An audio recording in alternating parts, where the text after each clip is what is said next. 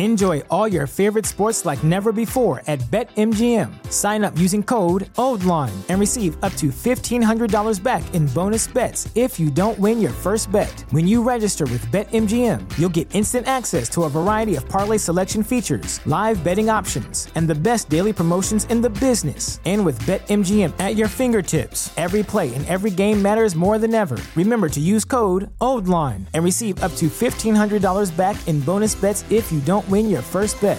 BetMGM and GameSense remind you to play responsibly. See BetMGM.com for terms. 21 plus only. Maryland only. New customer offer. Subject to eligibility requirements. Rewards are non-withdrawable bonus bets that expire in 7 days. Please play responsibly. For help, visit mdgamblinghelp.org or call 1-800-GAMBLER in partnership with MGM National Harbor. Promotional offer not available in Washington, D.C. Welcome to the Edge of Sports Podcast. I'm Dave Zirin, coming to you live from Olympic Rio.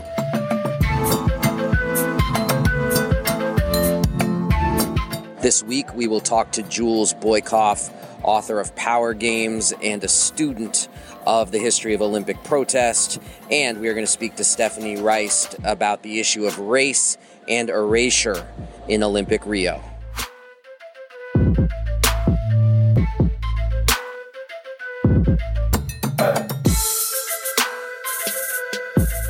Jules, here we are inside the secure Olympic zone.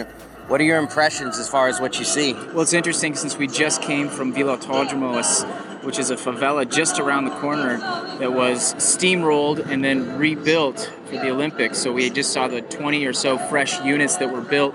Compare that sort of vibrant community where you see signs of protest to this sort of antiseptic corporate space, and it's quite a striking juxtaposition for sure. Now, there is green space here in the Olympic area. Describe for everybody the green space that we're a part of. That's exactly right. We're in the green space right now, and by that, Dave, means green cement, so cement that has been painted green. I mean, that's another thing that's incredibly striking about entering this Olympic space is that it's a huge slab of cement that we're standing on here, and this one has been painted green to make it, I don't know, look a little bit more appealing.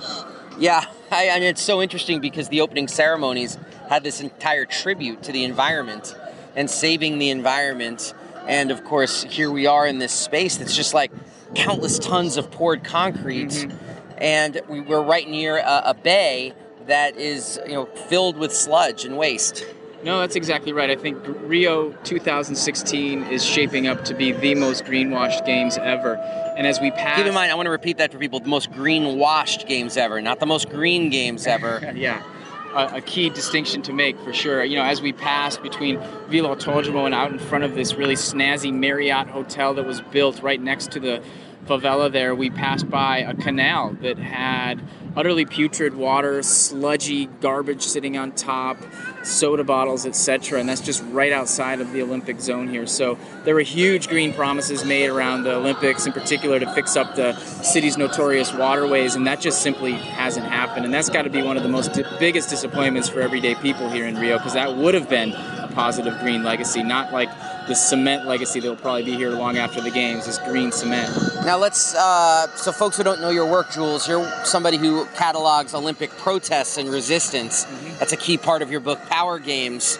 There's been a very interesting turn here in Rio in terms of how they've approached dissent. Can you talk about that? Well, sure. So first of all, on the opening day of the ceremonies here in Rio, the official opening, there was also two huge mobilizations here in Rio. One was called Fora Temer, was to get rid of Temer, Temer out, the interim vice president who has approval ratings at about 11%, incredibly unpopular. Huge, festive group of people, probably about 20,000 in total, protesting along Copacabana. Later in the afternoon, there was a protest at a local praça. About 1,000 people focusing on anti-Olympics, immense police presence. Now, here in the Olympic space, there's a rule within the Olympic Charter, Rule 50, that says you can't engage in any sort of political protest. And recently at some of the events here in Rio, that protest I was describing before, Fora Temer, spilled over into the arenas, and people held up signs that said Fora Temer, and they were physically expelled from the arenas here, kicked out for their political statements. Now, just yesterday, a Brazilian federal judge ruled that that was unconstitutional, that people should be able to make political statements. So we have kind of a standoff here, the diktats of the IOC charter and the demands of everyday people. And I would say one last thing about this, Dave, is that the wider political scenario here is important. Military dictatorship only ended in 1985, and that's pretty fresh in the memories of a lot of people here. So when everyday people in Rio are watching on their TVs and seeing people expelled from these games because they're holding Fora Temer signs, it cuts pretty deep. And so there's a lot of support out there among the general public for allowing people to do peaceful protests like Fora Temer and others. I'm a little bummed out because I'm holding my Fora Temer sign, but I probably won't be kicked out for holding it up. You might not, Dave. There's other things, though, you can do to get kicked out. Yeah, that is true. All right. Well said. For Edge of Sports, I'm Dave Zirin. That was Jules Boykoff, the author of Power Games. And now let's go to Stephanie Reist to talk about what is happening in the parts of Rio that are not making it to your television. And now we're going to talk to Stephanie Reist. Stephanie Reist is a U.S. PhD student who's been living in Rio for some time. How long have you been living here? About a year and a half now. About a year and a half, and her area of research is displaced communities, the displaced of the displaced, if you will, on the outskirts of Rio. And I want to speak to her about how these impoverished communities have been interacting with the Olympics. That's really my first question. Maybe state a little bit very specifically about the communities in which you've been immersed. So I've been focusing a lot on the Baixada Fluminense, which is actually the suburbs of Rio. And Rio's kind of placing itself at this moment as a global city. It hasn't really contended with its position as a regional capital. So the people in the Baixada Fluminense feel very forgotten and very... And just to be clear for the U.S., when we say suburbs, we're not talking Scarsdale, New York. Just for folks who don't understand what suburbs mean in a Brazilian and Latin American, and frankly, in a global context, suburbs can mean something very different. Can you speak a little about that? Yeah, so the suburbs here are kind of the result of very rapid urbanization. So when you're thinking about kind of the informality of the favelas, these are entire communities, entire municipalities, cities that are kind of built on the foundation of informality. How do you define informality? A lot of how the communities were formed. So they've either self-construction by community members, but also in how it's been governed.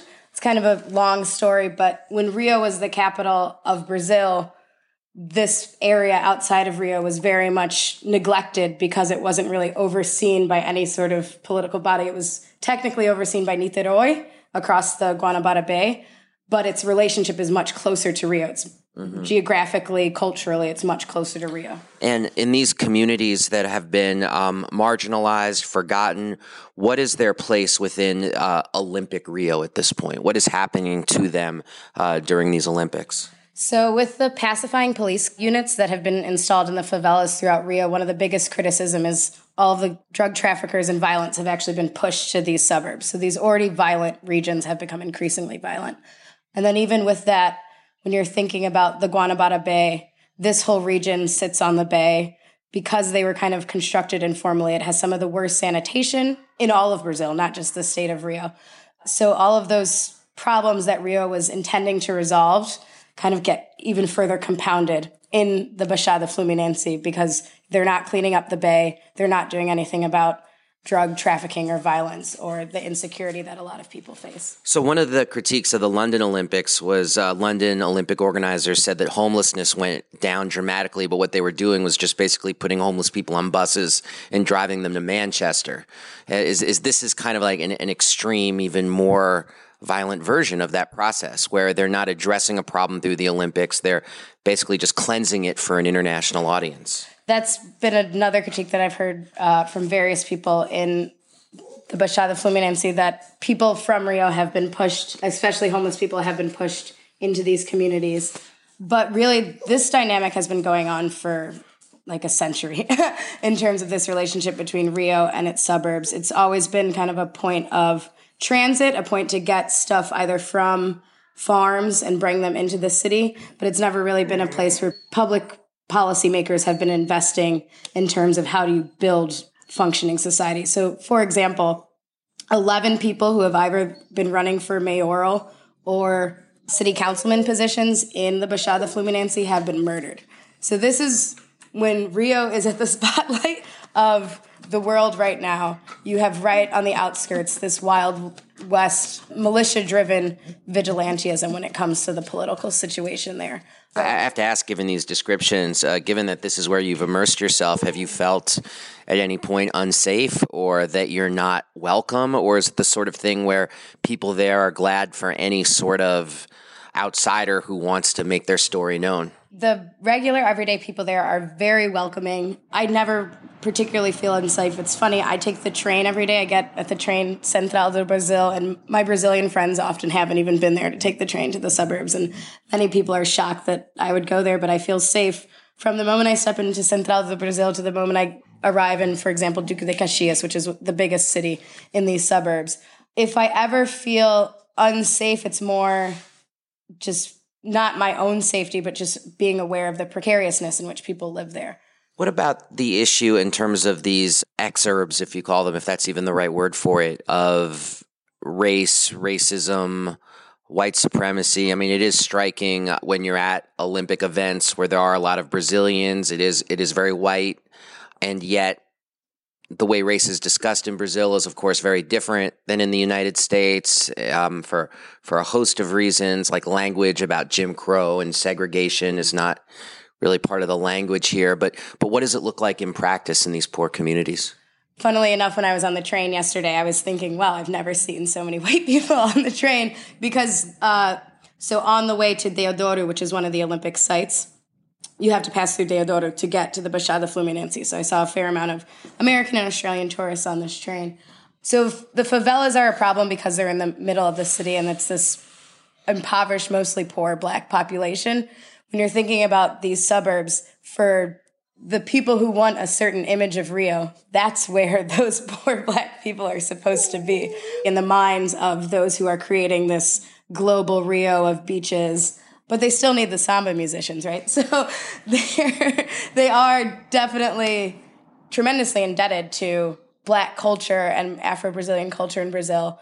And in some ways, Brazil does celebrate that, but it doesn't do the work of investing in predominantly black communities. It doesn't do the political change right now. A lot of the advances in terms of affirmative action policies, in terms of students having support when they're going to universities, a lot of those programs have been slashed. So when you're thinking from a public policy standpoint, even though there wasn't explicit Jim Crow-like apartheid policies, how the government has always functioned here in terms of neglect, it kind of renders itself the same. And then furthermore, with the change to the Temer administration, a lot of those advances that people have seen have been completely slashed. Did you see the Olympic opening ceremonies? I actually didn't watch it. Okay. I was at a protest. No. Yeah. That's very understandable. So Stephanie was at a protest, not the ceremonies. There was this kind of interpretive dance tribute to the favelas as part of the ceremonies. Does something like that serve to remove them from the land of erasure and invisibility? Or is that a positive, or is something like that just brutally ironic, since they're showing the world the favelas while these same favelas are under a form of military and police occupation during the Olympics? Where do you fall on that? I think the military and police occupations were actually part of Rio's process of trying to bring in the favelas as another thing to be consumed during these Olympics. So in a sense, Rio does want you to consume the right favelas, the favelas that they say are pacified, that have the extraordinary views. So in a sense, that was always kind of part of the project. There was always this kind of cruel irony in how Rio was going about integrating the favelas, if for lack of a better word. Pacifying is the word that they use. And when you make this kind of cultural homage to them, but people who live in favelas aren't allowed to have funk parties. Funky music is kind of a version of hip-hop that was born in the favelas. When you're making these cultural gestures, but people aren't able to express themselves culturally because they're being pacified by these militarized police, you're still just using it as a consumer product. At the end of the day, Rio is for sale, and the people who live here don't have any buy-in in that process. There's been much in the news in the United States about the rise of police killings. in Rio in the lead up to the Olympics, and there's been resistance to those killings. Have you felt or seen any direct connection between the growth of the Black Lives Matter movement in the United States, the influence of that movement, the global nature of that movement? Of course, it showed up in places like Gaza and big demonstrations in Britain. Has that impact been felt in Rio? Yeah, so actually there was a delegation from Black Lives Matter Boston who was here 2 weeks ago, right before the Olympics began, and they did a series of workshops with various community organizations here, such as the Mothers of May, which formed after a terrible massacre in Sao Paulo. Amnesty International was involved. So various organizations, Coletivo Papo Reto, which is a community-based journalism collective here in Rio, various local organizations have kind of come around this idea of how they say in Portuguese, jovem negro vivo, like young black males alive, because it's definitely a problem here. Say that again so people can really get that. Yeah. That's fascinating. Young black males alive, because here... Oh, no, in Portuguese. Can you say it? Jovem negro vivo. And the issue here is because of how race is articulated in Brazil, a lot of people don't say that police are killing black men. And this movement is trying to draw attention to the fact that they are, yes, in fact, killing young black men who live in favelas. And when you're thinking about the different numbers, it's astronomical. I mean, Brazil kills an order of magnitude more people easily than the United States. And there's... Isn't 1 out of 5 homicides in the state of Rio last year were committed by police? Is that correct? Yes. And there's very little, if any, charges brought against these police officers. The murders are rarely investigated. And the big example last year were the cops in Costa Bada, which is outside of the city, who killed 5 young men in a car with 111 bullets to the car. And that has been kind of one of the biggest rallying cries around this Jovem Negro Vivo movement, in that those cops are still walking the streets. How it works in Brazil is you are kind of imprisoned for a small period of time, but if no real charges are brought against you, you're free to keep working. So those cops are still functioning, quote-unquote, members of society, whereas one of the mothers of these young men, actually there was a report in Globo that she died of sadness. Oh. Last question for you. If there's one thing you wish everybody who's consuming the Olympics in the United States could know about Rio, what would that be? Rio is, it calls itself the marvelous city, right? And that's very much true, but it doesn't do itself justice in terms of how it recognizes its own marvelousness. So, for example, at the port area, you can go to the Coca-Cola tent and you can do a Nissan bungee jump, but that's the site where 2 million African slaves were trafficked. And there's no form of remembering that and thinking about what that means for Brazil in terms of its tremendously beautiful culture and painful history, but it doesn't really want to recognize that, and it wants to make itself this postcard without doing the work of making itself also a serious city that thinks about the history of not only racism and slavery, but also the favelas and how they were constructed and how people are doing a lot of great things, but the city itself doesn't take into account its own greatness in those small moments. Thank you so much, Stephanie, for your time. How can people follow your work, keep up with the work that you're doing? So I write for the blog RioOnWatch, mostly focusing on race and the suburbs of Rio.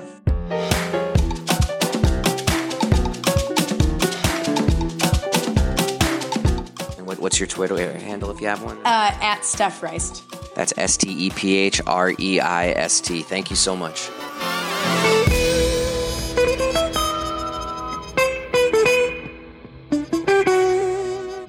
And now I've got some choice words about my experience here in Rio.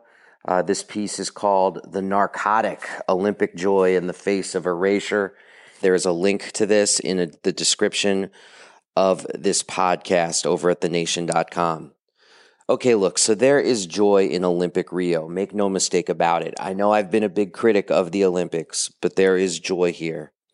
Maybe it takes 2 hours to travel 25 miles across the city, and maybe only 15% of the Olympic decorations were delivered, and maybe there are more troops on the ground per capita than the United States had in Iraq at the height of Bush's war, but there is joy. This joy is the undeniable narcotic. It is a potent blend of often ignored sports and undeniably compelling human interest stories, and maddening as they are, the Olympics are the syringe. I have witnessed this joy firsthand in the rapturous response to Rio's own Rafaela Silva, Brazil's first gold medalist in these games, who won gold in the judo competition. Silva hails from the internationally infamous City of God favela. While news reports have invariably referred to the Judoka great as coming from a notorious and crime-ridden slum, as if she rose from the ranks of a community determined to drag her down, the reality is different. Rafaela Silva and her family are proud of their roots, and their community holds her close to their heart. Rafaela made it this far because of a Rio community-based NGO called Instituto Reação, founded by Brazilian Judoka 2004 bronze medalist Flavio Conto. Her sister Raquel, also a graduate of the Institute, said, "Before I or my sister got into judo, we were pretty rebellious. We weren't interested in going to school, and sport radically changed our lives. It was transformational, like water to wine."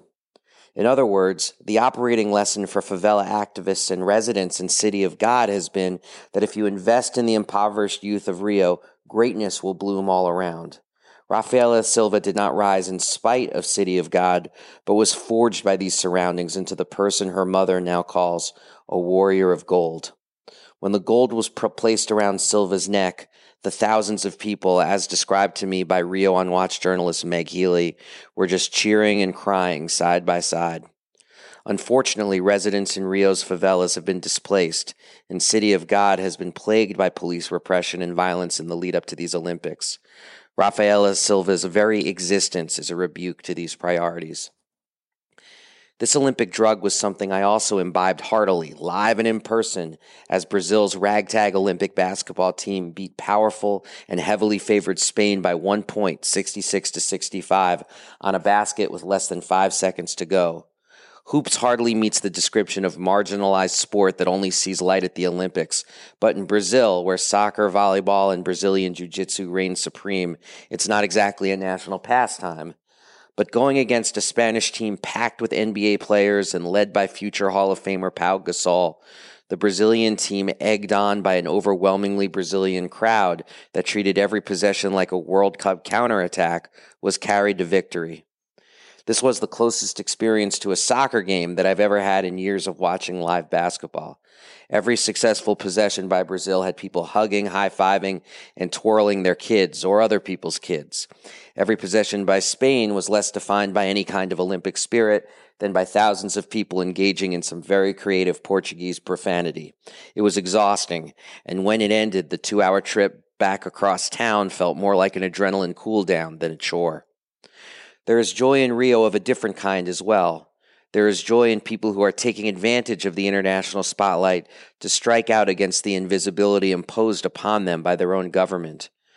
There are the campaigners against interim President Michel Temer, who achieved power through a judicial coup of President Dilma Rousseff, holding up "Fora Temer," that means "out with Temer," signs amid Olympic events.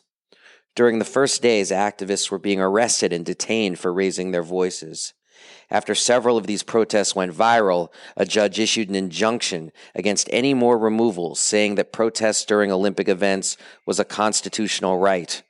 This also stands as a stunning rebuke of the International Olympic Committee's efforts to make sure that the only political messages on display are their own. Ironically, the reason for the initial round of ejections was a law signed by Dilma in May, just before she was impeached, to prohibit racist or discriminatory chants at Olympic venues. Now, unless one believes that illegitimate coup presidents are victims of discrimination, this ruling was something to celebrate. Then there is Vila Autódromo. This is a once vibrant community mere yards from the main Olympic park that has been winnowed from 650 families to 24. Olympic displacement turned it from a unique community to ruins. When I visited Vila Autódromo in May, it was 24 homes amidst rubble. In an effort to remove Vila as an issue before the Olympics, the city built 24 new homes on the same land, all near identical white box-like structures that look like they were taken out of a box marked IKEA. But the 24 remaining families have not ended their struggle. Anti-Olympic messages are written across the walls, and they have also set up their own Museum of the Removed that documents their long struggle with the city. It contains vivid photographs of police violence, artistic testimonials to their Herculean efforts to not be brushed aside like refuse tossed by the city into the canal that surround their homes. For media members leaving the brand new Courtyard Marriott, if they take a left toward Vila Autódromo instead of a right to the Olympic Park, they can in 5 minutes learn the history of an Olympic struggle against all odds, little different from the struggle of Rafaela Silva. The struggle to be visible in a country and world that sees them as expendable. Resistance is its own narcotic, even more potent than the Olympics itself.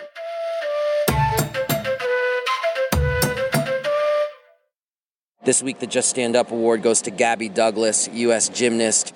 And it's only going to her because people are giving her so much crap because her hand wasn't on her heart for the national anthem.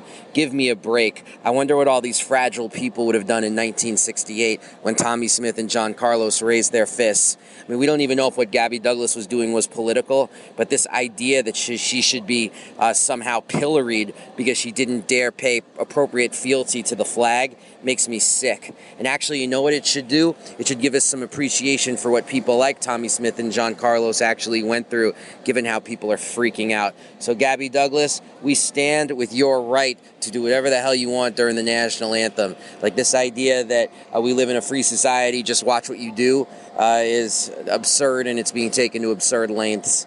And so, hey, we stand with Gabby. That's all there is to it. Hey everybody, this is a quick word from your faithful producer Dan, while Dave is away doing big work in Rio. Last week, we introduced a new feature, the Edge of Sports Hotline, and we asked our listeners to call in at 401-236-3343. That's 401-236-EDGE. And last week's question, were the negative stories out of Brazil dampening your excitement for the games, or would you still be able to enjoy them? Here are some of the great calls we got. Hi Dave, this is Sam calling from New York.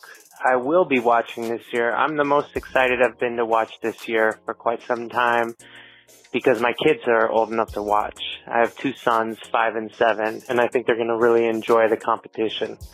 But at the same time, I do have misgivings. I think any city putting on the Olympics at this point, it's an economic atrocity. Hi, Dave. This is Toby. I'm calling from Philly. Regarding the Olympics themselves, even though I'm still fully aware of what's going on in the country, and I feel bad for the people and what's going on over there. But I'm hoping that the attention that people like you and other socially aware individuals bring to those individuals can help them out in some form or fashion. But I'm a sucker for the competition. I love seeing our athletes compete, seeing their personalities, and there's something compelling about seeing people train for 4 years for this one moment. So I'm still going to be watching, but I'll definitely have the people of Brazil in my thoughts and keep doing the good work. Thank you, Dave. Bye. Hey, Dave. This is Jacob Rogers from South Carolina. I'm still going to be watching the Olympics, even though I know everything that's going on that's wrong in Rio. I mean, I love seeing all the sports that don't get any attention any other time of year or any other year, like track and field and swimming and watching those. And but at the same time, I also just want to support the athletes that have been pursuing this dream their entire life. They're not involved in the dirty process of getting the Olympic Games or hosting them. They're just there trying to do their best. So I still want to support them. And I still think even though the IOC is corrupt and terrible, somehow some good can come out of their terribleness. I mean, just look at the refugee team that's coming on the field this year, highlighting the refugee crisis that's going on around the world. So I guess evil people can still be used for a good means. That doesn't mean that I'm forgetting about what's going on in Rio. I'm still watching it through those lenses of knowing what's happening. Obviously the most tragic part, which is people being run out of their homes and their favelas in Rio. I just hope that somewhere along the way, some athlete brings that to light. And that's what I think about the Olympics this year. Hi, this is Andy Milne, originally from London, England, now living in the northwest suburbs of Chicago. Will I be tuning into Rio? Yes, I will, but I'm becoming jaded. I'm in my mid-40s now. The Olympics to me aren't the same. I like my athletes drug-free and clean. I like my sports traditional. We've had two great stories already. The first Olympian who was born in the 21st century. I believe she was a table tennis athlete, didn't last very long, but that's a kind of cool story. The international refugee team as well. That's the second of the great stories that we've had so far. NBC's coverage of the opening ceremony was poor. The fact that it wasn't live broadcast was shameful. I feel like American journalists have already pre-written the stories. The Michael Phelps story, the Allyson Felix story, the gymnastics story. Just let the Olympics pan out. There'll be a lot of greatness there. And if we don't be too jaded and overly worry about the Zika virus, then I think we'll have a great game. There'll be wonderful stories and there'll be a few controversies as well, but it's, you know, the joy of the Olympics. Dave, keep up the great work. Love your podcast, my man. So my name is Candace Burton and I am watching the Olympics this year. You know, you always hear stories about displacement and corruption going on during the Olympics, but it's also a time where women athletes are celebrated, especially in the United States. I feel like they're held to the standard they should be during the other 3 years, and I really love watching women athletes compete, and it's kind of unfortunate that I have to wait every 4 years to do it. Thanks so much to Andy, Jacob, Sam, Toby, and Candace for calling in. And this week, we want to know, if you've been watching the Olympics, what, if anything, have you found inspiring? All-around gold medalist Simone Biles, the first African-American swimmer to win an individual gold medal, Simone Manuel, maybe someone not named Simone. We want to hear from you. Give us a ring at 401-236-3343. That's 401-236-EDGE. And leave us a message. We'll include the best ones here on the podcast.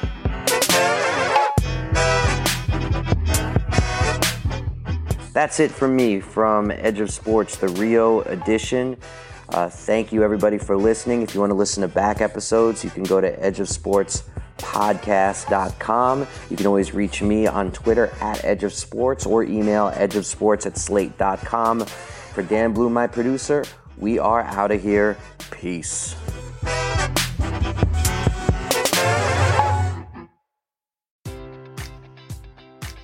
Enjoy all your favorite sports like never before at BetMGM. Sign up using code OLDLINE and receive up to $1,500 back in bonus bets if you don't win your first bet. When you register with BetMGM, you'll get instant access to a variety of parlay selection features, live betting options, and the best daily promotions in the business. And with BetMGM at your fingertips, every play and every game matters more than ever. Remember to use code OLDLINE and receive up to $1,500 back in bonus bets if you don't win your first bet.